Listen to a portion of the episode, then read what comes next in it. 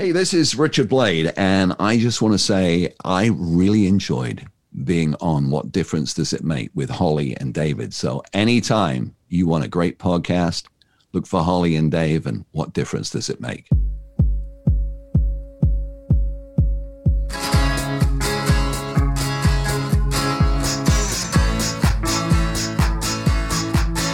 Hey, Holly. Hey, Dave. So, what is going on today? Today's a good day, Dave. How are you? How are you? And and by the way, welcome to the What Difference Does It Make podcast. Thank you. I'm happy to be here, and I'm happy we have a guest this week. Who do we have? Holly. Today we have Richard Blade. Our listeners will know him from K Rock primarily, but he's brought us all our favorite bands from the 80s, Depeche Mode in particular, Duran Duran, Tears for Fears, all of our favorites. But he's also become an author. He, he started with a memoir. He wrote World in My Eyes a few years ago. I ate it up because he talked about all our favorite, you know, his interactions with all our favorite artists. And he's written a few other books of novels, and he has now written a brand new book called Imposters and it is based on a true story. And I am so excited to talk to him about it. This new book, Imposters, is out now, and uh, let's get right into it on the What Difference Does It Make podcast. Here we go. Oh, look at that. All right, I'll, let me show you who was who was responsible for the delay. There's one of the one oh. of the culprits. There. Oh, look, he looks guilty. No, she. she looks little, little Tashi there. Tashi. And the other, the big one's lying outside. Chloe. There's there's Tashi is 12 pounds and Chloe is 80. So, uh, but they're bestest friends. You said 80 pounds? Wow. Yeah. Does Chloe know that she's 80 she's pounds or she feel like she's, you know, like 12 pounds, like a little puppy? Like, well, the little one feels like she's a big dog. Yeah. It's always yeah. that way. Yeah. And the big one just is, uh, just a good, good girl. You know, the little one can hear you say that. Oh yeah. oh, they know. The little one's the really smart one. The big one is a big love puppy, but uh, dumb and uh, whereas I, and I mean that in the nicest sense. Yeah, if, of course. If, if there's go rounds in life, Toshi will come back as a human next, whereas Chloe will come back as Toshi. You know what I mean? the levels Level. of intelligence. Yeah, there's levels. You got. Yeah, there's levels. Right. This is how life that, works. That, yeah. Well, I, I, I don't know. I, no, that's okay. We all have. Think about it in terms of yourself, though. yeah. What, what's oh, Richard yeah, Blade no, no, coming back as? I, I've got like 14 more times before I even Bill Gates. You know what I mean? Is that right, Bill? Yeah, that's yeah, yeah. oh, that's where yours is. yeah, that's my that's where mine is. Right yeah. What are which team are you? Are you team um, Team Moderna? Team Moderna. All right. I'm you know Team Pfizer. I think is uh, feel pretty good about that. Yeah, I, am I'm, I'm good with you know as uh, Dr. Fauci said, the best vaccine you're getting is the one that's going into your arm right now. yeah. So I'm I'm I, I had very few side effects and uh, I'm happy with it. So we, we have to use this as a PSA. We are too. I know, right? Ah. Get your vaccine today. So now you can get your jab, and then you can mm-hmm. walk into your uh, an independent bookstore and pick up imposters, which is that's right, yeah. absolutely. Very good. You know, and then uh, I, have got one of the the editing copies of it here. Oh, that's so, exciting. Uh, there we go. That was. Uh, I've been through through it so many times, but it's uh, it's kind of cool. Uh, how how did you like? You know, I don't know if you managed to finish it, but how did you like it? I'm in the middle. I'm reading it as fast as I possibly can, and I love it. But I thought that that it was a. I mean, it reads like a novel, obviously, but it's. Right. I mean, I'm maybe in the first hundred pages, Mike Evans' story. Yeah, it is Mike's story. It, it really is. I mean, John is his best friend, but really it was it was Mike who who drives the story, and it was Mike who I knew. So I, I had to write it from his point of view. I knew him a lot better than John. It naturally flowed for me as as Mike's story because it was always him pushing it. Come on, Richard, please write it, please write it. You know, so I had to do it that way. Yeah, that's what you laid out in chapter one. Is basically it's uh, it's actually how the story came to fruition. Uh, did you want to have that as chapter one? It seemed kind of it, it, was kind of weird to me in a way. It wasn't the introduction. This was the start of the book. Yeah, I, I didn't want to do it as an introduction. I, I thought you know, so many people had, particularly if if they grew up with K Rock, uh, they this would be a good in for them because they would recognize if they'd read my first book, World in My Eyes, they know I got into K Rock because a DJ called Mike Evans got into a fight with the program director, Freddie Snakeskin, and left the station.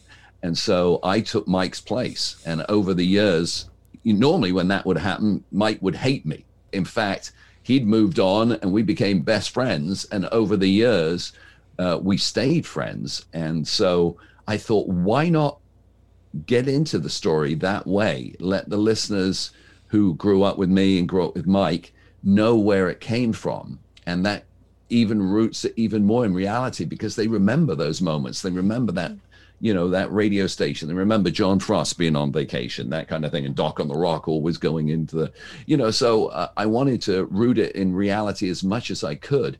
And I thought, you know, if I'm telling a true story, let's say where it came from. And so I opened it up that way. And you said early on that it was supposed to be a film. You had pitched it as a film and it was actually yeah. greenlit and then transitioning from film to book. I mean, you know, I mean, it's a great idea, but how did it happen? So you did have a you had a screenplay already written. Yeah. Okay. it was all I could do not to put the William Morris coverage in there. But in the William. Morris coverage, they because they're breaking it down for agents who are too lazy to read the book. You know, it's you know they pay they have an intern that they pay a minimum amount of money to to read the screenplay and review it. In that one page review, it gives away a lot of spoilers. But it was all I could do not to put it in and do what you know they do with these uh, government reports redact certain things you know and black it out. So uh, the surprise wouldn't be ruined because there's a number of surprises in the book. And i don't know where you are holly. I know you're only halfway through so i don't want to give away one of the huge surprises that comes. So i wrote it as a screenplay. And then because i didn't know i could ever write a book back then you know, this was uh, quite a while ago, and writing a book seemed almost impossible. So I thought I'll write it as a screenplay because I know I can write screenplays. I'd written before for TV and uh, had them things made, which was great. So uh, I put it down as a screenplay, and it got great reviews. But then when it got trashed, when uh, Zadan and Meron, uh, great people, great company, they did Chicago and a bunch of other films. When they were acquired by this other company, and they literally, you know, just said, no, no, we want like silly things. And I was not in a silly point at that point in my life. I, I just folded the screenplay, saved it, and put it with the other ones that have been successful and not successful, and said, no, I'm just to just wait. And that's when, when after World in My Eyes and SPQR became, you know, big successes for me. I thought, I'm, I'll write it as a book and that's how it came about. And I, I, was lucky because I had the structure of the screenplay to follow mm-hmm. and all that research I'd done over the years. Yeah. So it's just the actual writing of it because it's a completely different format. But I'm I'm glad yeah. and thank you for not spoiling it for me because I'm definitely going to get through it this weekend. I'm totally loving it. I can't wait for the the surprises. Well, feel free to reach out to me when you get to certain pages. go, holy crap! I, I did not realize that because the boys also had that, you know, that moment where it was like, I can't believe this. So that's such a great even so far i can see why you you would think it was a great story why you would want to, to put it out there in whatever format it's, well uh, terry nunn read it i sent her a, an early draft of it and she would call me and say are you kidding me and i'm like no and i'd, I'd say you're going to see some photographs in a, a few pages and then she'd call back and she'd go this could never happen today. You know, I mean, they they would be found out in five minutes because of the internet. Yeah. And I said, yeah, I know there was no cell phones. Remember, even back then, mm-hmm. never mind the internet. and uh, even for the police, the, the FBI who are on their tail, you know, yeah. these guys had to go to payphones to call in. It was it was a ridiculous time, really, in comparison to where we are today. All right, so tell yeah. me about Mike Evans because I have just read the first chapter, but already right. you can tell like Mike Evans is just insane. Possibly right. he must be because he gets hired, he gets fired, he gets hired, he gets fired. Mm-hmm. He must. He's. I could tell he's someone extremely talented. This is someone that that Holly and I, of course, listened to early, early uh, on K Rock, but obviously he gets on people's nerves. He, um, uh, or yeah. you know, he, he has a, sh- a short fuse. Or what? Tell me what. Tell me a little bit about Mike Evans. Mike Evans is a very unique person. And I, the, the perfect example of when, uh, uh, of his personality is I was driving in for my Saturday shift at K Rock. This is before I was full time. I'd just been hired as a, a weekender and the production director. And Mike Evans was still one half of Ramondo and Evans in the morning. A huge morning team uh, on a station that had that big a signal, mm-hmm. you know, mm-hmm. and yet it was kicking Kiss FM's ass. You know, I mean, it was doing great. I am driving in, and what I hear on the radio blows me away. And I wrote about it in World in My Eyes, and in the audio version, I got Mike to recreate that moment. and what happened was the DJ on the air before me on the Saturday morning was a guy called Ian Whitcomb, who was like a musician and liked big bands and that. And so they had him on hmm. K Rock. So it was completely different for Saturday morning. And Mike Evans came in on Ian's show and Ian was like, "Wow, one of the morning guys is is visiting me. This is great." and uh, what he didn't know is Mike was getting ready to say goodbye to K Rock because he'd just seen a memo that Freddie Snakeskin had written on uh, K Rock letter paper. Today, the person that Freddie had written it about would own the radio station because of you know legal things, but back then it was uh, it was the Wild West. And Freddie had written some things about Mike's girlfriend who was leaving and going to KMET. And they were not very respectful considering that she was female and all this kind of stuff. And Freddie had written this and posted it on official letter paper on yeah. all the doors in the station saying that she was not welcome to come back in and all this kind of stuff because nobody knew that she was secretly dating Mike Evans. And so Mike, when Mike saw this, he called KMET and he said, Get me out of here. I'll do anything you want on KMET. And they said, How about doing sports in the morning with uh, the morning show there? And he said, Done, done deal. So he drove into K Rock. That was on Friday night. He drove into K Rock on the Saturday, visits Ian Whitcomb. And Ian goes, What can I do for you, Mike? And Mike goes, I just want to say hi to your listeners because they're the greatest people in the world. And he goes, oh. Great. So Mike leans over, puts his finger on the on button on the microphone so he can't be turned off and he goes, To everyone listening to K Rock right now, screw the station and screw Freddie Snakeskin because I'm going to be on KMET on Monday morning. Hooyah!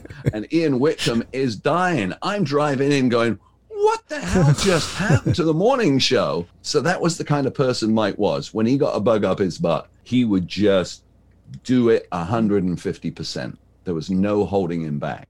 That's the way it usually happens in radio, or you know, like they they take you off immediately because they know you're gonna you're gonna get to you might just oh, say something.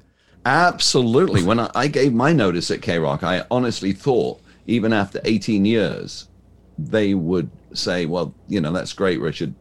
Thanks for your service. Could you get your headphones and leave right now?" I was shocked that they allowed me to work out the two months notice I mm-hmm. gave them. And uh, I mean, when I got home from the station that night, Krista was waiting for me and she said, You know, how did, how did it go, honey? Was it okay? And I'm like, Yeah, they want me to work until I, I leave. And she goes, Are you kidding? And I said, No, you're going to have to do all the packing yourself. And he said, Ah. That's so rare. That is. Really, oh, it was yeah. so rare. Yeah. But, you know, Mike was one side of it. I was the other side of it because, mm. you know, I mean, we're very different personalities it was surprise. That was another surprising thing for me. Just reading this first chapter, like, oh wow, you left. It was, it's been over twenty years since you left K Rock. I know uh, it, it's staggering. And yeah. next year, I'll have been on Sirius XM longer than I was on K Rock. Yeah, that. Uh, which is, uh, I mean, it's one of the the weird things in in life that the older you get, the faster time goes. Mm. You know, when you're two years old, summer is one eighth of your entire life experience. When you're 50 years old, it's one two hundredth yeah. of your life experience. So when you're a kid, summer lasts forever. As you get older, yeah. each day just flies by, and that's the it, life should be the other way around. Yeah, because when you're yeah, work on that, Richard. Come on, we gotta. Yeah, yeah we got. I mean, when you're a kid, you want time to go by quickly. You want to be older. You want to do this. When you're older, you want time to slow down, but it doesn't. It's like it's crazy. but okay, so you made the most of your downs. I mean, this 2020 was this when you were working on the book? Yeah, yeah. I, I went back to it and uh, I actually even did more research on the book. Some of the things I wasn't able to pull off uh, when I was doing it back in 2004, 2005, because we didn't have the internet wasn't as thorough as it is now. Now there's you know a million times more things on the internet, but even then I had to. I was on the phone with the FBI quite a bit. I, I kept saying to Krista, I got this horrible feeling that we're going to go to bed at night and we're going to wake up with flashlights in our faces and it's going to be the FBI going why did you make all these calls? You know, why were you calling to Washington? Why were you calling to Los Angeles? And I'm like, yeah, just research. You know, and they're like, yeah, get out of bed, hands behind your head, you know. So I was able to bring a lot of things up to date, which I hadn't been able to do. So there's a lot more detail in the book. When you decided to make the book, did you work, how quickly were you able to find a publisher? Well, you know, that was the thing. And, and let's go back again to my first book, World in My Eyes I got approached by a publisher and they said, put out World in My Eyes. And I said, great. And after a little while, I became disillusioned with the publisher. And over the next year, I ran into uh, a lot of people I talked to about my book that had written autobiographies themselves. And I, I hate being that person who name drops, but here we go. Uh, you already Billy dropped Idol. Terry Nunn, so go ahead. uh, Billy Idol, John Taylor, and Thomas Dolby. Like I ran into Thomas Dolby on the stairs at Microsoft, where we are doing a he was a big '80s concert we were doing, and he goes, Richard, Richard, and he pulls out a copy of World in My Eyes, my autobiography. He goes, Will you sign it for me? And I pull out of my bag a copy of The Speed of Sound, his autobiography, and I went, Holy shit, I brought this for you to sign for me. Hmm. so here we are, two geeks signing it. And he goes, uh, how's it going for you? And I said, it's, it's actually going really well. And he goes, do you make any money from it? And I said, yeah, first I made some money. It's slowing down right now. And I'm, I'm not too sure, you know, I'm checking the sales on Amazon and they're doing, it's doing great, but I'm being told another thing by the publisher. And he goes, oh, welcome to the world of publishing. He said, I got my advance and that was it. Never saw another oh, wow. penny. So I asked Billy Idol, same thing. Asked John Taylor, Duran Duran, same thing. So I was like checking the sales on Amazon and they're doing incredibly well. And I'm checking the checks I'm getting and I'm like, are you kidding? Hmm. So eventually I just said to the publisher, look, let's come to an end with our relationship here. Let me buy my own book back from you. If it's doing what you're saying it's doing, mm. then the, the figure shouldn't be very high. He said, I don't really want to sell it. And I said, Oh, okay. Well, in my contract, I have the rights to uh, hire a forensic accountant to go through all the sales. And he goes, Okay, well, we, we could talk about selling it back to you. And so I bought the rights back. It, and it's not specifically that publisher, it's it's the business. And it's not just publishing, it's the entertainment business. That's why there's people that were in Star Wars that had a percentage of Star Wars that have not seen a penny because Star Wars is still in the red. Yeah. Which is, we all know is not true. I started looking into it, you know, and I got approached by a couple of other publishers because World of My Eyes had done so well. And I thought, you know, who's the biggest publisher in the world? It's not Simon and Schuster anymore, and it's not Dell or Penguin anymore. The biggest publisher is Amazon. Mm. Why not try self-publishing? And so I start researching that, and they said, well, you need a fan base Guess what? I'm lucky. I Check. got one. you know, I, I, and I, you need a social media presence. I got one, and you need you know, bit to get the word out. Well, I'm on the radio, so I'm like, let me try this. Mm-hmm. You know, I, will um, why not? So I wrote SPQR, which again I'd written as a screenplay, and I got incredible incredible response from Hollywood for it. But because I was such a tiny cog in their wheel. You know, I'd only done a little TV writing. Uh, I had this uh, meeting with Ridley Scott, who'd done Gladiator, and he'd been looking to do a sequel to Gladiator, and he's still talking about doing a sequel to Gladiator. So his company, Scott Free, met with me, and they'd read SPQR, and they said, "We love this, absolutely love it, but it would cost 160 million dollars to make. And as big as we are, if we make this movie and it bombs, we've got no fallback. We can't say, oh, well, look at his track record. Yeah. He'd done this movie and this movie and this movie. We'd be in a bad state. And the same, exactly the same from um, Jerry Bruckheimer. Exactly the same story. He said, you know, as, as good as our relationship is with Disney because of pirates, 160 million dollars is a massive commitment because that means it's 320 million when it comes to publicity and everything. Sure. So, you know, Disney is not going to fund an unknown writer. I when I wrote SPQR, I went back to that screenplay and I thought uh, that's the one I want to write next because I, when I write, I see it. I see it like 16:9. You know, that's you know the the format of a movie screen. So I wrote SPQR, and sure enough, it becomes a self-published hit Yeah. on Amazon. It does incredibly well. So I thought, wow, okay, what's the next one I've written that wasn't made as a movie? And mm. another one was Birthright, which I wrote as a, a screenplay called Bloodline. And that's done not as well. And I, I'm surprised because everyone who's read Birthright, everyone has given it a five star review mm. and, and been blown away. And I've had so many emails from people going, when's the sequel coming? You know, because it's because I put it as the first in a series because I, I like the character in it. They've all done well. and They've all made you know a little money for me and everything like that. And so I said to Mike, you know, what we have here is a true story.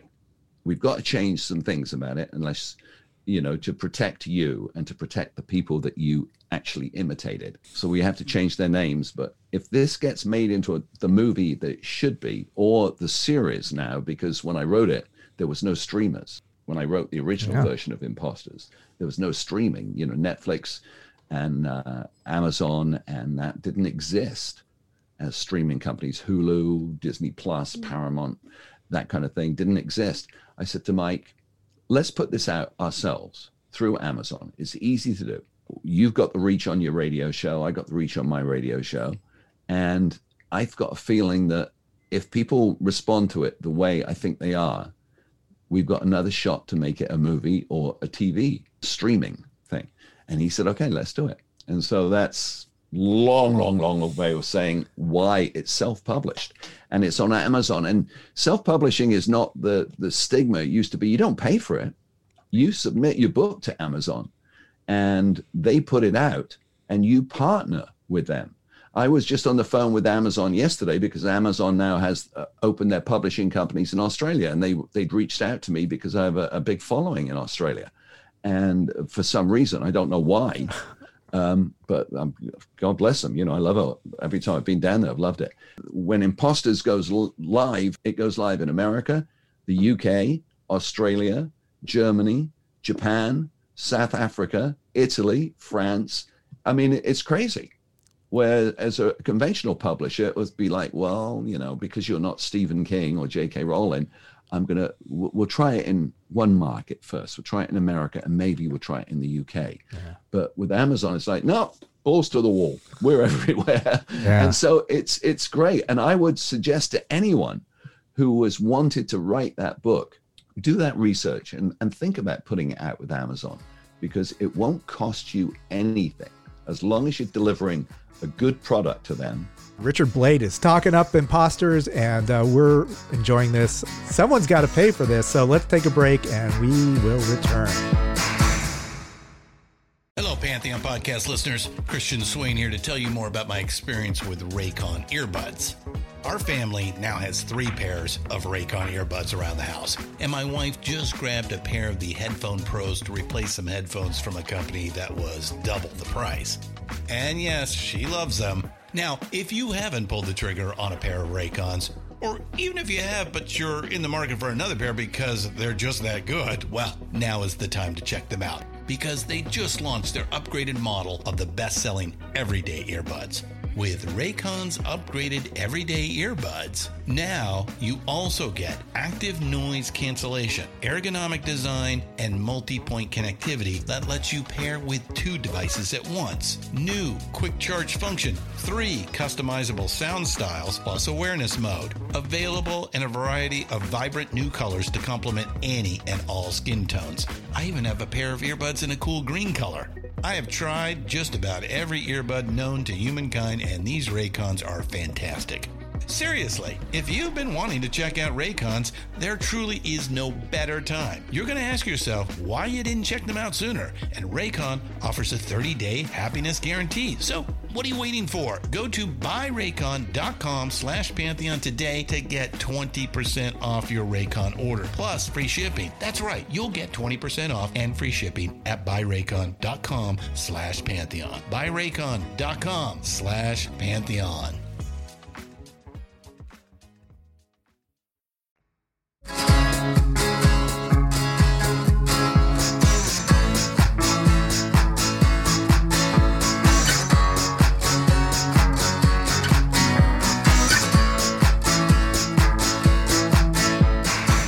Welcome back to the What Difference Does It Make podcast and our guest author, radio host, Richard Blade.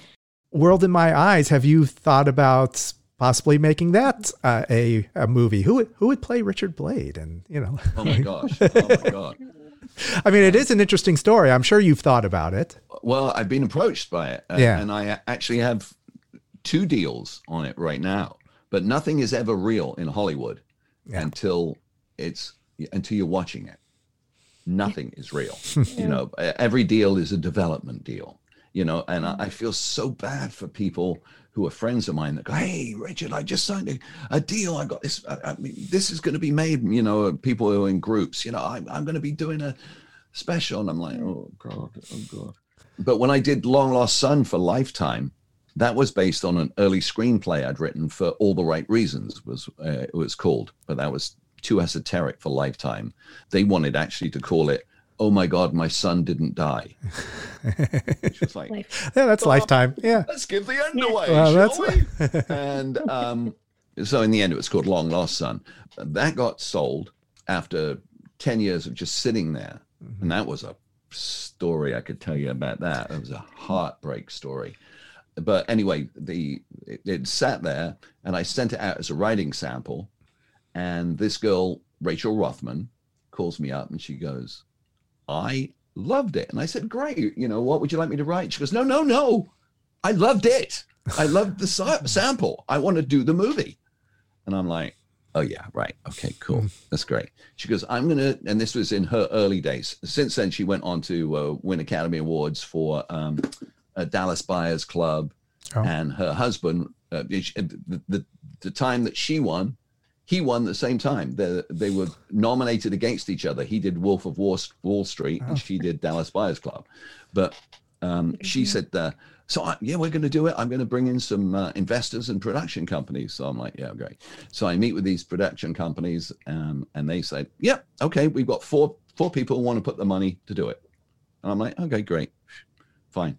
And then uh, they said, "Yeah, and Lifetime's going to do it." I'm like, "Yeah, fine." And I'm waiting for, but hmm to happen. And then um, they bring in the production company and the uh, then they get back to me and they say okay it's set on the water. And i said yeah. And they said water's too expensive to shoot. Jaws you know that story. Can you rewrite the book but take it off the water? I'm like excuse me a second. Um, you do realize he's a sailor Oh, stages his death and his son's death by drowning. And they went, Yeah, can you rewrite that so that it's not set in the water? put him on a building. Yeah, have him drown in the bathtub. Yeah. Like, I thought, but the body can't be found. That's the whole thing. They're still alive. And 18 years, 16 years later, she discovers her son's alive and he's 18 now. Uh, but he's got his freedom of choice because he's not, he's, a, I'm like, yeah, fine. Take care of it. All right. So I, I sit and I think, okay, he's an outback explorer and he stages his death in a snowstorm. And by the time uh, the, the, the, thaw comes, bears have eaten the body. And, and, and that's what's happened. And they're like, great, write it. So like write that and Welcome and, to showbiz. Yeah, and, yeah. And now we've gone from boats to ATVs and outbacks and all this kind of stuff and a plane and and this that and the other. And they're like, perfect. This is fantastic. And then uh, I get the call, but Hmm. so what? Said, we've got the production company. Yeah. They've got a studio in Turks and Caicos. Can you rewrite it? so it's back in the water again, but it's not set in the Mediterranean. It's now in the Caribbean. And I went, yeah, I can do that. That I can do because I knew the Caribbean well, having lived there. And so uh, I rewrote it a third time, but still not, I hadn't got a dollar yet. And I still didn't think it was ever going to happen. And they said, all right, they're going into production. And then they were going to do casting. And we want you in on the casting. So I said, okay, great. That's fantastic. So uh, uh, we got uh, Gabrielle Anwar, we cast, and she got burn notice off it afterwards. So that really helped her. And her ex-husband, we cast her ex-husband. Craig Sheffer played the guy who was uh, who, who stole the son, and then we had to look for the boy, and we couldn't find the right kid, and then finally this kid walks in, and I went, "That's him," and the director said, "That's the guy I was going to pick too," and it was uh, yeah, yeah, Chace Crawford. Oh, Chace Crawford. wow. He got Gossip Girl. Chace Crawford. He's, he's one of the boys in the Deep. Uh, he, he plays the Deep in the the series The Boys, and he was great in it. So they cast everything, and I'm still waiting for the bottom to drop out, right? and then they we do a table read, and there was a character in it uh, on the island who is um, an old French guy who blocks the girl from advancing forward. He's he's an obstacle. You've always got to have obstacles for the heroes. Mhm. And at the end of the table read, the uh, director says to me, he goes, uh, I need you to rewrite the French guy. It doesn't work for me. It's this old French guy. I said, all right, I can rewrite. That's no, that's no problem. She goes, oh, I want you to make him 40 and I want you to make him handsome and a lech. And he's trying to sleep with her the whole time. And he's hmm. Australian. And I said, okay. And he goes, and I want you to play him. I went, well, God bless you for the handsome and God bless you for the 40 and good day, mate. Yeah. So I rewrote it, but I still didn't think it was going to happen. And they're two weeks into shooting, and I get my plane tickets. And it wasn't until I was on the plane that I looked to Krista and I went, I think it's actually going to happen. And and it did, and it became Lifetime's seventh highest rated movie ever. So I was I was thrilled with it. And- but And that's why the Australians love you. for, for doing the worst Australian accent ever as Patrick the Lech. and I didn't even get to sleep with her in the movie. So Oh, so you know but Wo- world in my eyes has been uh, approached several times since it's come out to be made into a streaming situation and uh, it's got two deals sitting on the table right now but w- one to make a reality show uh, like a documentary Oh. and the other Oh, to make okay. a scripted one uh, you know with actors and everything so we'll see if if if they ever happen of course the last time it happened i had this meeting with huge huge producer. And we sat down. He took me out for dinner at Chateau Marmont. And he just finished uh, his second movie with The Rock. And he said, We're going to do a big thing. I'm taking it in. We're going to go to the streamers and everything. And I said, That's fantastic. You know, I'm, I'm so excited. And uh, he said, All right. He said, Well, it's March 10th now. I'll get together you on like the 17th. And I said, Okay, sure. March 12th comes yeah. lockdown, pandemic, everything shuts down. it was one of those things that Yeah. that was the ultimate. But But yeah, but we have a Do have pandemic. but that's so it's still on the pre- table, right? Do you have a preference for it for a documentary or a series? I, I would oh, no, I'd love to see it as a series, and I'd love to, I, I'd love to see someone play me. I mean, that would be incredible to to see that.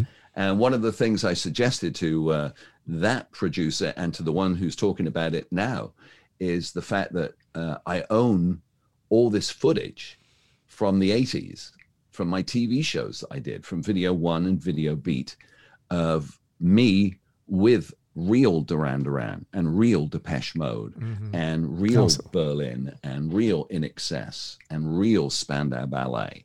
And I said, you know, if ever we make this into a series, all this footage is available and you would CGI out my face and CGI in the actor, leave real Duran Duran. So it's not guys playing Duran Duran.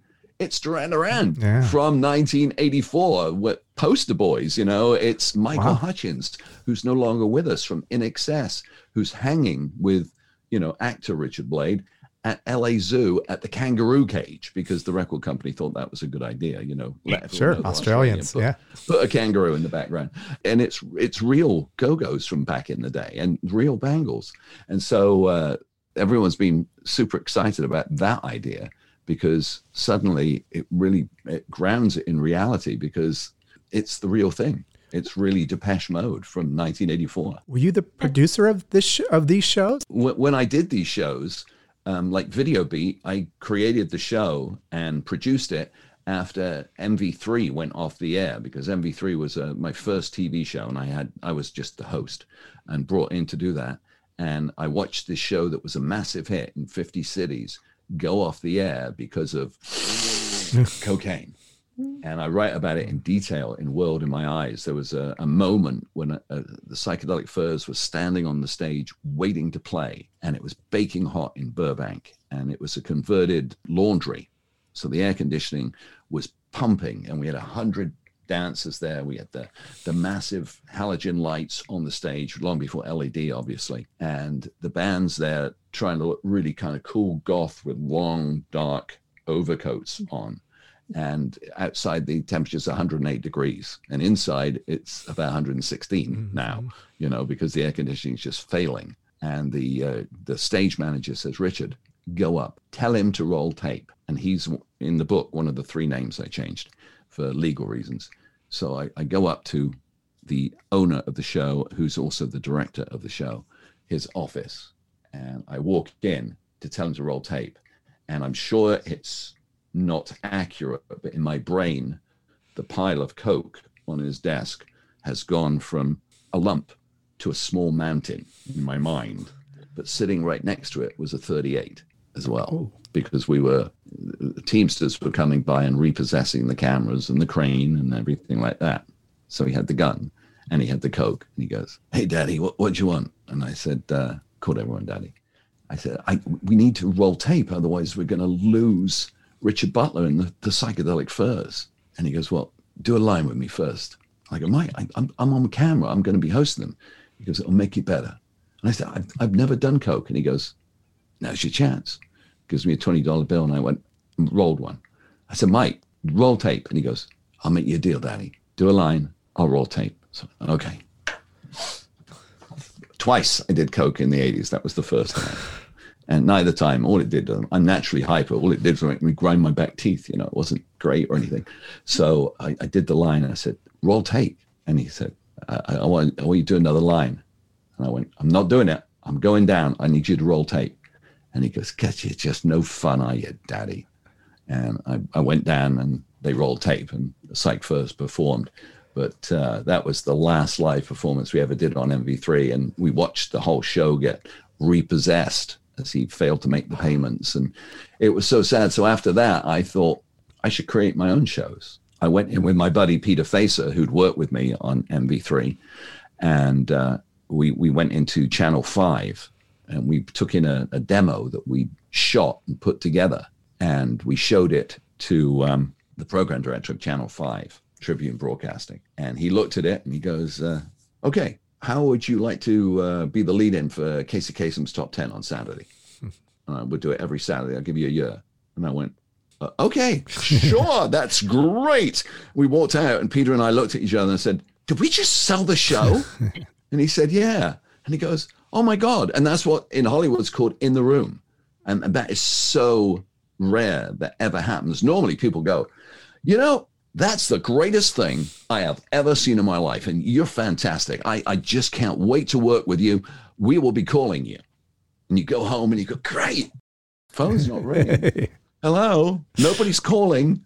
But that, Dave Simon bought it in the room and he lived up to his word and it was fantastic. So I owned the show. And then the, the same with Video One. Video One, the replacement for MV3, Channel 9, went to two producers and said, You guys are real producers we want to recreate MV3, but with Richard Blade. and with you and and have it delivered. And so um, I got to own all that footage of the interviews. So all these, and then we saved them. And Peter went on to Yeah. produce. And when I went to um, Movie Time, which became E, I brought Peter in, and so he became an independent producer. And over the years, he digitized, took all the tape and put it digital and cleaned it up. So we have all this existing footage. You know, it's a, a window into the 80s of all these incredible bands. George Michael, you know, is, and Andrew Ridgeley are there, and ABC and Boy George. I mean, it's something that is very valuable. Yeah. It's such a great idea, Ashley, because when you think about having to recreate, because everybody was somebody in Yeah. World in My Eyes. So to mm-hmm. recreate that, it could almost be if you're casting so many known entities Yeah. That it could be a distraction, but to have the actual footage, it makes it, it takes it to a whole new level. But actually, ju- the the one foot the one piece of footage I do want to see is a coked up Richard Blade introducing the psychedelic furs. Can I? Where can I find that? It's MV3, and right now, let's go live with the psychedelic furs. Woo! Oh, sorry, that's Hulk Hogan. but no, I, I actually controlled it, I think, fairly well because I was always just naturally up, you know, and, and Coke just never did anything for me. Just, it was, seemed to, mm. And I, I never smoked pot in the 80s because I was always doing gigs and, and pot didn't do anything for me. At the times I smoked, it just made me sleepy, mm-hmm. you know, so I was like, why? I, I can sleep anyway. So I was fortunate. You know, a lot of people, as we know, in the '80s, got into into drugs, and it. I, I was just, it just never appealed to me. Probably your memories are much more vivid, also. Yeah, I know. A lot of times, a lot of people I talk to about it, and they go, "Yeah, I, I guess I was there." How did you get into writing? Because I, I, I mean, obviously your your passion was music, and and, and I, I had no idea. Again, in this first chapter, you mentioned that you you were writing for TV shows, which I had no idea that you were doing. And did you fall into this, or did you have a background from college, your college days, or you know, like early on? What what led into this? Yes and no. Um, my brother was a writer. My brother um, actually got in the Guinness Book of Records in 1978 for being the highest paid first time writer of a book. But he always said to me, You should write, because he wrote a series of books he wrote. And uh, one of them was made into a mini series uh, with Joan Collins and George Hamilton. That one was called Monte Carlo. Oh, And uh, that was a, a big hit. that's a good cover. Yeah, big big hit for him. I, I'd always wanted to write, and Stephen had always encouraged me to write, and so uh, I started I started writing. Uh, but I didn't think I could write a book. I didn't know how to write a book, and I couldn't type. But I figured I could write better than American television. A lot of it is, is really crappy. Even the great shows tend to have what they call filler episodes. You know, you, know, because Mhm. they're trying to do. They used to try to do twenty two episodes a year and um, of those 22 episodes you've got like eight good ones during the sweeps and the rest. Are just like ah filler you know and we're having go through that door and then you'll come back in through that door and that'll be it. So i thought i can write that. And so i took some screenplay courses and uh, bought some programs like final draft and started writing. And then i saw a show called uh, seven days a time travel show where the hero can go back in time seven days to correct the problem but he's a bit screwed up and uh, his appearance always creates problems. And I thought to myself, I like the show. I love time travel. I love science fiction. But there's a problem. If he's going back seven days to the same place, why isn't he running into himself? Because he's there. He was there. And so I call. I, I figured it out. I sat down. I thought, hang on a second. He's changing the timeline. There's an interdimensional timeline. And I wrote this whole story how he does meet himself and then causes all these waves to happen and everything that he's already reversed comes back and happens again and he Back has to the future. everything in like a two hour special. So i write this out and then i called up paramount and said can i speak to uh, chris crowe please? And uh, not not cameron crowe christopher crowe uh, who created it. And finally i get through to him and he said okay i'll tell you what. He said we'll go for lunch and if what you've written makes sense he said because it is a gray area we don't address it. If what you've written makes sense i'll buy you lunch. And if it doesn't make sense you buy me lunch and i said okay done deal done deal. That sounds fair to me and before we'd ordered he'd uh, bought the idea. He said this is great and so i, I came on board as a, a consulting writer and writer for uh, sev- uh, for seven days, and then ended up writing their season finale and everything like that. And the season finale was, uh, unfortunately, a little bit of an echo. It was called The Cure, and it was about uh, a devastating pandemic that was called that where the cure for it was worse than the pandemic. Although I still love the way you say the cure. It's still I still get excited when you say the cure. Cure, yeah. The cure. Well, I managed to put to call it the cure, and the uh, pharmaceutical company was called Depeche Pharmaceuticals. Oh, is that right? So I had to get two of my favorite bands in on network. First of all, getting in the front door or getting in the door, getting a, a phone call actually accepted. What did these people know you? Because I mean, I'm sure there's a m- million writers out there who are like, how did this guy get a hold of the producer? Who do you know? Well, I did use the, the Richard Blade thing because it was Paramount and it was it was local. And I said to the secretary, you know, uh, I'm calling from K Rock and stuff like that Oh, okay. uh, to get through the door. Most of the time, though, you know, the people aren't necessarily local. They're from New York or, or London or whatever, and um, you can't get through the door. And the the doorkeepers, the gatekeepers, keep you out, and it's so annoying because you watch the crap that's coming out.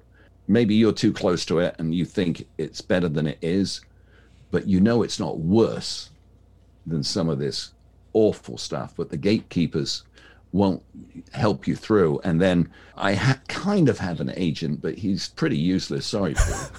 Um, and, and then uh, I had a great agent I'd been trying to get forever called John Ferriter. And he came on board after World in My Eyes. He contacted me and he said, I, I want to look after you and I want to represent you. And, and he was absolutely just focused, this guy. And I've been trying to work with him forever. He'd worked with William Morrison, uh, CAA. He was just great. And he used to have an old saying, you know, if you've got a problem that money can fix, it's not a problem.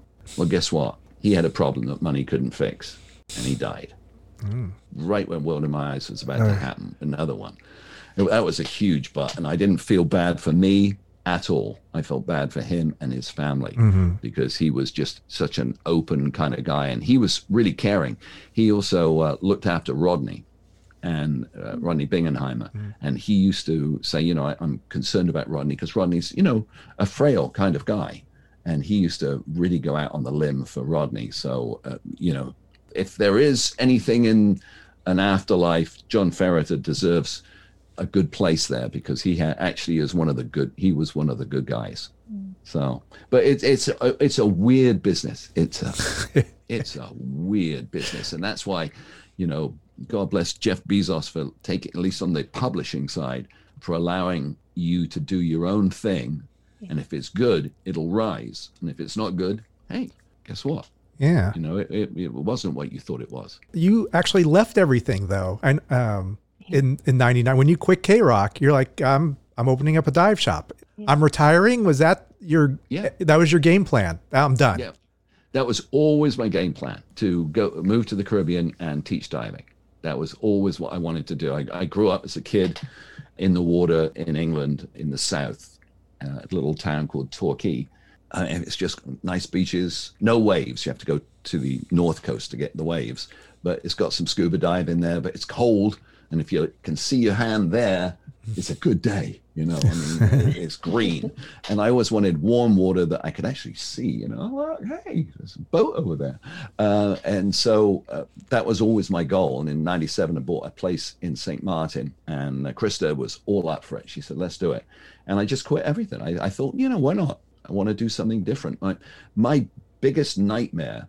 There's a moment, Holly. I'm not giving anything away. Thank I you. refer I refer to my nightmare. I put my words in Mike's brain at one point, and that's my nightmare was waking up and seeing white tiles above me, and tubes coming out of my arm, and pads on my chest, and going, "Oh my God, why didn't I do it when I was young? Why didn't I do it when I could?"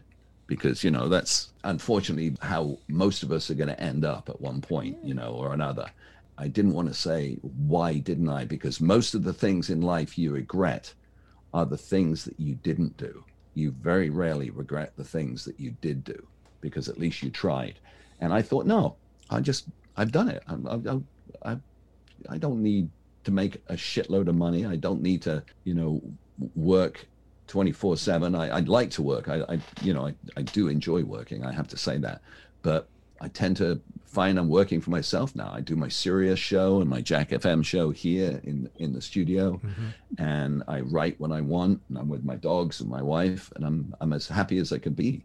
That was always my dream. My dream was somewhere warm, somewhere sunny, that I can dive. And after my mum died and Krista's mom died, fairly close together, and Krista's mom very unexpectedly, she was 47. Ooh. She died two days before our wedding. Just, I know.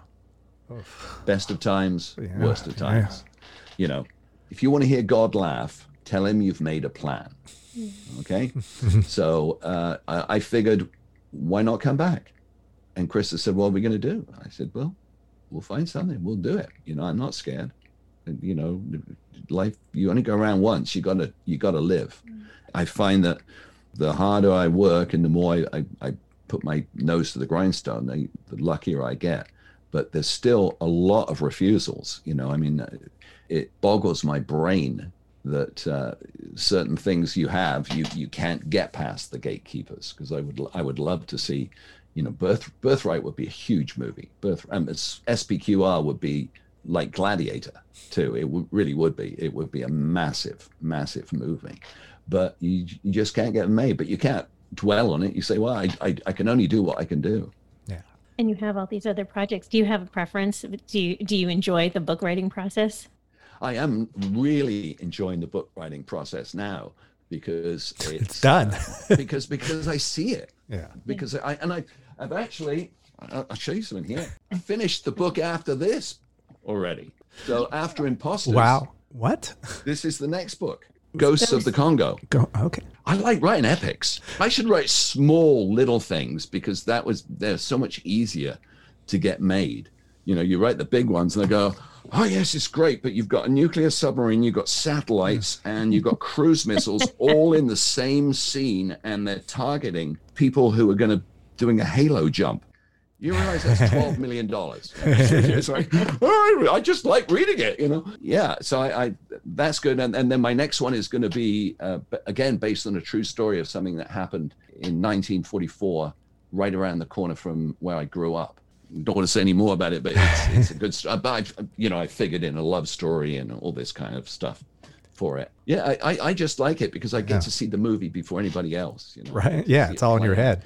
And the weird thing is, when you write it, characters do things that you didn't know they were going to do. Mm.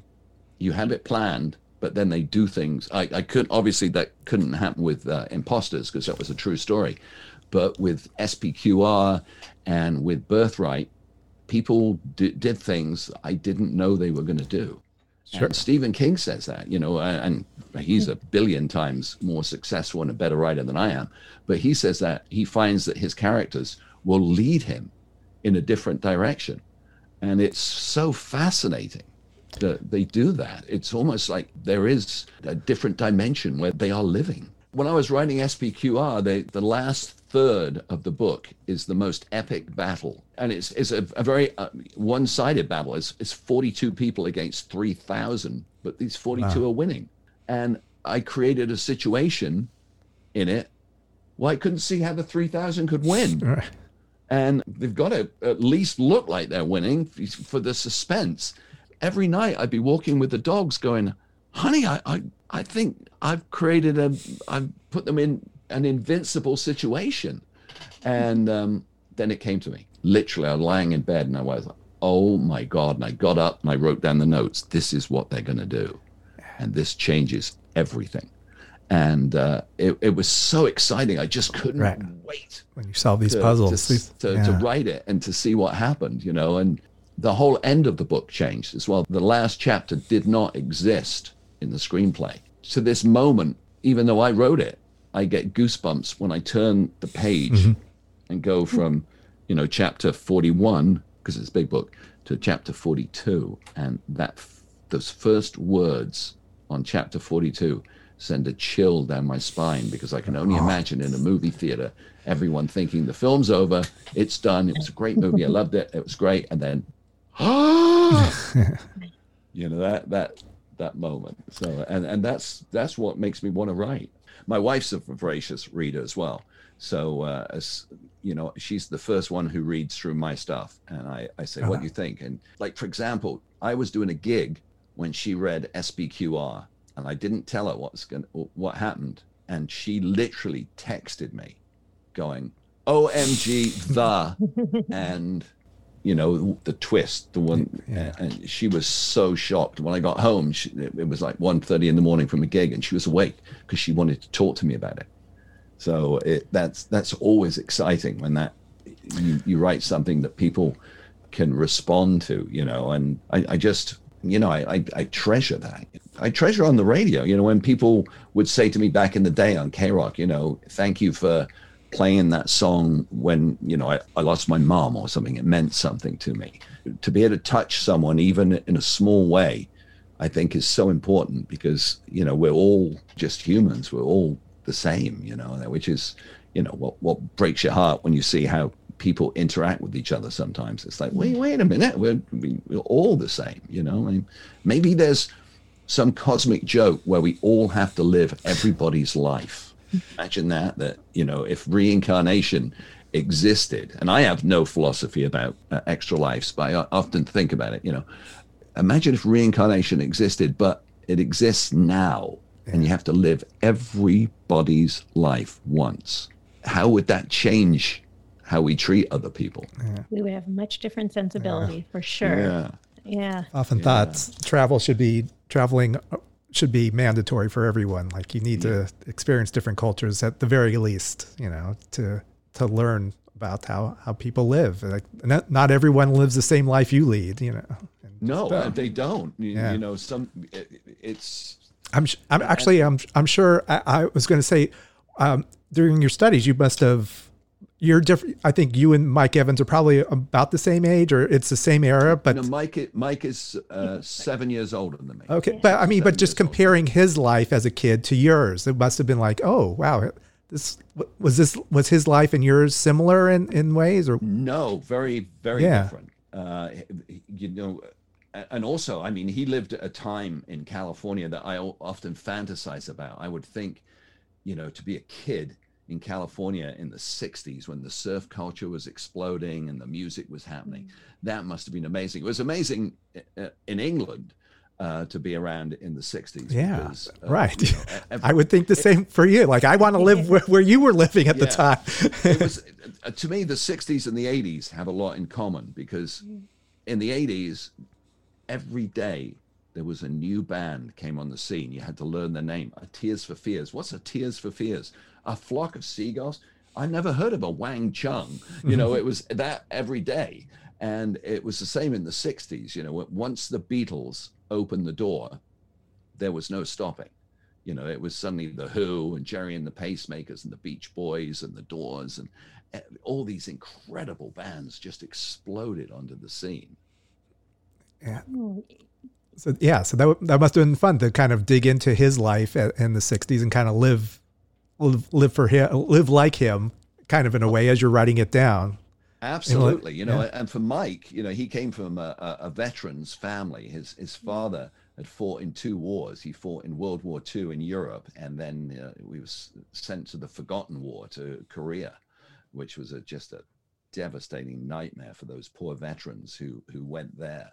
And that's where he uh, his father was badly injured, a place called Chosin Res- Reservoir, which was a, a huge marine battle, and um, where they were trapped.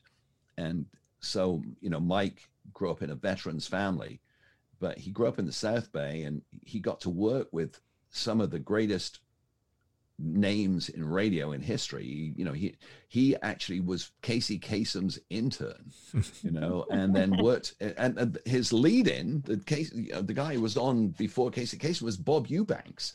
So Mike would go with Bob Eubanks to the Beatles show because Bob Eubanks actually put the Beatles on for KRLA. Yeah. He mortgaged his house right. for their third show to be able to afford to put them into Dodger Stadium. And Mike's there hanging with the Beatles. I mean, I, wow. I mean, just crazy. I mean, my two favorite bands in the world, Beatles and Depeche Mode. I mean, uh, crazy. Well, you got to hang out with Depeche Mode at the Rose Bowl, right? So that's kind of Oh yeah, similar. yeah. I mean, yeah.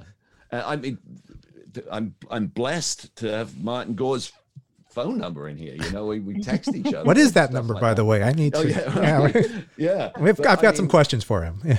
Yeah, but to- to think about the, I sat outside this morning, and I got up early and I sat outside, and there was was a little cloudy, and then the sun was starting to break through the cloud, and I just pulled up on my phone, "Here Comes the Sun" from the Beatles, and I hmm. played that as the sun was coming through, and I thought, to quote *Handmaid's Tale*, "Blessed day." You know, it just it just felt Praise be. incredible, you know, for the sun to be coming and and to be able to experience that. And, I, and when I was walking the dogs today, I was I just could I just heard George Harrison's voice just looping through my mind. You know, here comes the sun, little darling. You know, it's just incredible. You know, yeah, blows my mind. It is We- wonderful. Um, We're lucky to live here too. I hear, I hear when I'm driving to Santa Monica. I, I live on the west side. I hear California dreaming. Oh, I, you know, Holly, I, I grew up listening to that song, and that's one of the reasons I'm in, in California. is that right? because I would be walking through the streets of Oxford on a freezing winter day. And I, I was here about, you know, all, all the leaves are green, but the skies are gray, and, and, and all the leaves are brown, sorry, and the skies are gray. And, and that was Oxford for me. And Yeah. it was a, a great time, but the winters were brutal. Uh, having grown up on the coast in England, where the, the channel kind of mediates the temperature a little bit because the water won't let it get too cold in Oxford, though, if you got any wind, it would blow through you and you'd freeze. And I thought, I, I, I gotta, gotta go to uh, somewhere warm like California. And and then when I learned to scuba dive at RAF Brize Norton, which is right around the corner from Oxford, I would, the planes would be taking off these huge military transports, and I would, I would put myself on them in my mind. I'm going, yeah, I'm, I'm flying to California. So I relate to you being on the west side and, and hearing that song because it was those were the th- songs that made me want to go to California. I know that our intent today was to talk about imposters, which is great, Right. which I'm mm, very excited about. But there's so much more we could have covered. Maybe we can have you back and talk about. I, I read World in My Eyes as soon as it was released. I, you know, ate it up in about. Yeah. Did you enjoy Oh it? yeah, yeah. I mean, this is a talk about a sweet spot and every bit. Yeah. And I listened to you, so I knew, you know, I knew, uh, you know, all about you. But all the artists. I mean, this is this is our life. This is our Yeah. youth. This was we grew up with all of it, and we're we're passionate about it. Obviously, about the music and about KROQ.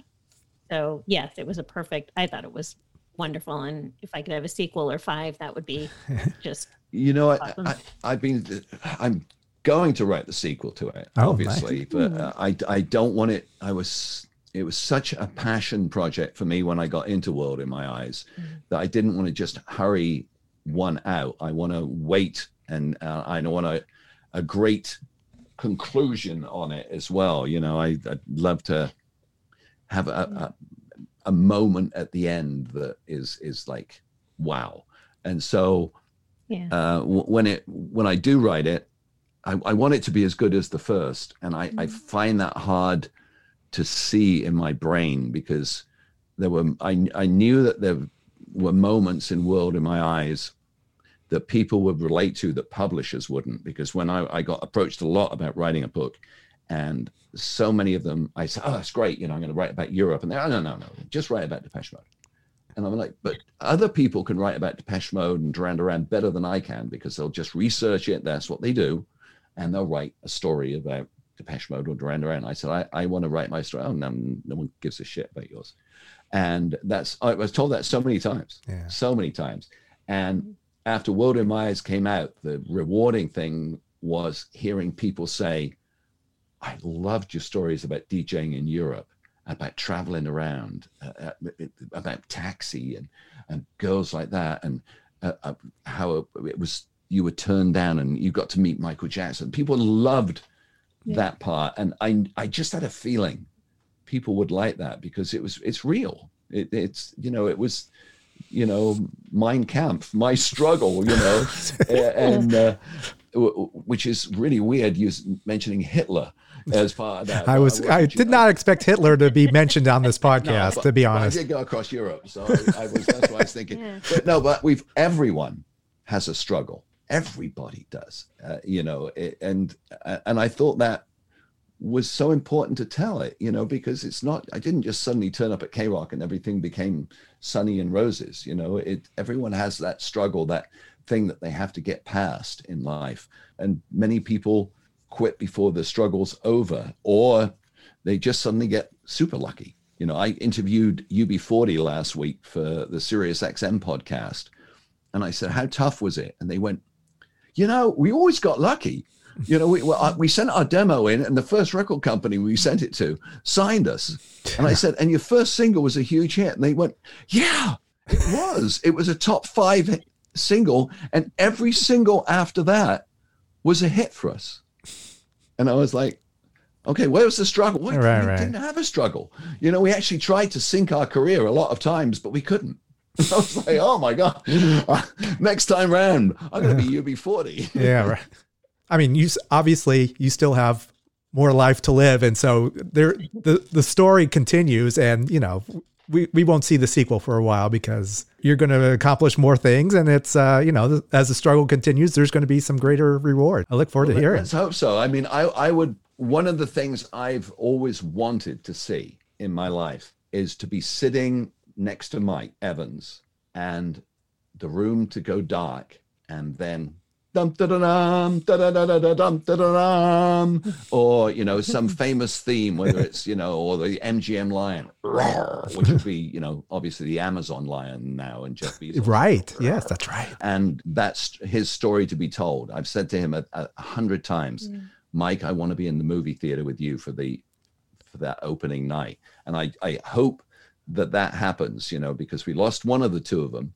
Yeah. And uh, you know, I want Mike to be around and me to be around when it when it finally does come to the screen because I think people will will absolutely love it. You know, I think it will be a a, a great realization for his life. Well, I will email you as I get through it this weekend as I hit upon yeah. the, the surprises. I will start hitting it. Yeah, I, gotta yeah, get into I, it. I, think you'll really uh, there'll be a couple of moments where you will uh, you'll go, oh, that's what Richard was covering up, you know, and because uh, I don't, I hate it. The spoilers, you know, well, Chris and I will be driving and Howard, uh, Howard Stern will be talking and he'll go, this is one of Chris's shows. I've never watched it, but I know it's meant to be great. He'll go, yeah, I was just watching the latest episode of This Is Us and I couldn't believe and my wife is like jumps over me and hits the radio off, you know, no spoilers, no spoilers.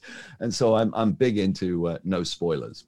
Thank you. There you go. yeah, it's true. Well, you brought us Depeche Mode, so thank you oh, for that. Yeah. oh, hey, but my pleasure. You know, I mean, no, to uh, be allowed to use "World" in my eyes as, as the title when Martin said yes. I mean, that that was just a thrill, and I agree with Neil Tennant of the Pet Shop Boys that the perfect pop single is "Enjoy the Silence." Mm-hmm. You know, mm-hmm. that, that to me is just all I ever wanted, all I ever needed is here in my arms. I mean, oh that's so great that you know in just so few words martin mm-hmm. gore can capture that moment you know that love that feel you know that's mm-hmm. the the great thing in life to be able to write something short that means so much to people yeah, it's wonderful because of your relationship with Depeche Mode. We always felt closer to them. I mean, you were kind of like the mm-hmm. conduit. You know, your passion for new music it, that's you know we grew up listening to. It, it, resonated with us, and we you know we felt close to you. Like just hearing your voice, it's like I mean, it's like the real Don Steele. It's Casey Kasem. That's who you are for us. That means a lot to me. And and if if Depeche is your love, just know that when Dave Gahan walked off the stage at the Rose Bowl, he cried because that concert meant so much to him. Yeah. It wasn't the fact that it was the highest grossing concert in history at the time and he was putting a shitload of money in his pocket. He didn't care yeah. about that. He cared that the concert had worked because he wanted it to and he actually just cried. You know, and I was backstage when he was crying and it was an amazing moment. It's nice that people feel that about people that deserve to be yeah. admired, you know, because he's, you know, the band are not there just just to put money in their pocket. They're there to play music and make people feel good because that's what it's all about. in Imposters, there's actually kind of a line about that. Oh, yeah. Which, w- without giving anything away, where someone says to Mike at one point, they say to them, every time we're singing, someone's going to hear you, and it takes you takes them back to a special moment in their life, and that's what being on stage is all about. You and I aren't saving lives or putting out fires. We're up there, and all we can do is make people feel good about themselves. And that's what it's about. You know, Yeah. we're not firemen. You know, we're, we're just people to hopefully make you smile. That's a good uh, note to end on. I love that. Thank you. All of that is why we do this. Yeah. You and I, Well, that was cool. We got to talk to Richard Blade. I could have spoken to him. There were so many other things that I wanted to talk to him about. I mean, he's such an interesting guy, and he's you know done so much. He's experienced a lot. Seems like uh, just a, a great guy. It was it was actually nice to, to actually talk to him and see someone who was very genuine, but, uh, but talented as well. Like has this talent that I really wasn't that familiar with. So. Um, I was just familiar, of course, with him on KROQ. Those that didn't hear him on KROQ in Los Angeles can now hear him on Sirius XM. Great episode, Holly. Good job. I'm sure, Holly, there's going to be, because we talked for a long time with Richard, there's going to be many little snippets that we can find on YouTube. Is that correct? Oh, we are going to put a lot. Anything that we take out of the episode itself, you're going to find it on YouTube. So check out our YouTube channel. Just give a search for "What Difference Does It Make" podcast, and you will find us. Please subscribe to our YouTube channel. Thank you. And uh, until next week, this is Dave. This is Holly. Check you later. Over and out.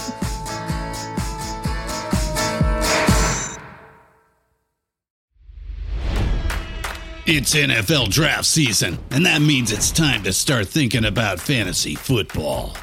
FantasyPoints.com features industry leading experts and prognosticators using proprietary hand charted data to help you score more fantasy points. FantasyPoints.com is the place to go for whatever kind of fantasy football you play. Whether you play fantasy football, daily fantasy sports, or do a little bit of everything, Fantasy Points has the meticulously researched content to guide you to victory.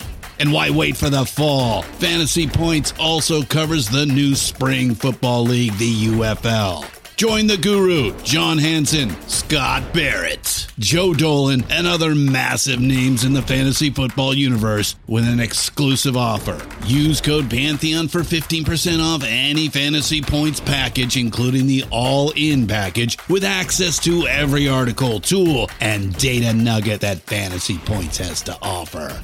That's fantasypoints.com and code Pantheon for 15% off at Fantasy Points. Fantasypoints.com, code Pantheon. Score more fantasy points.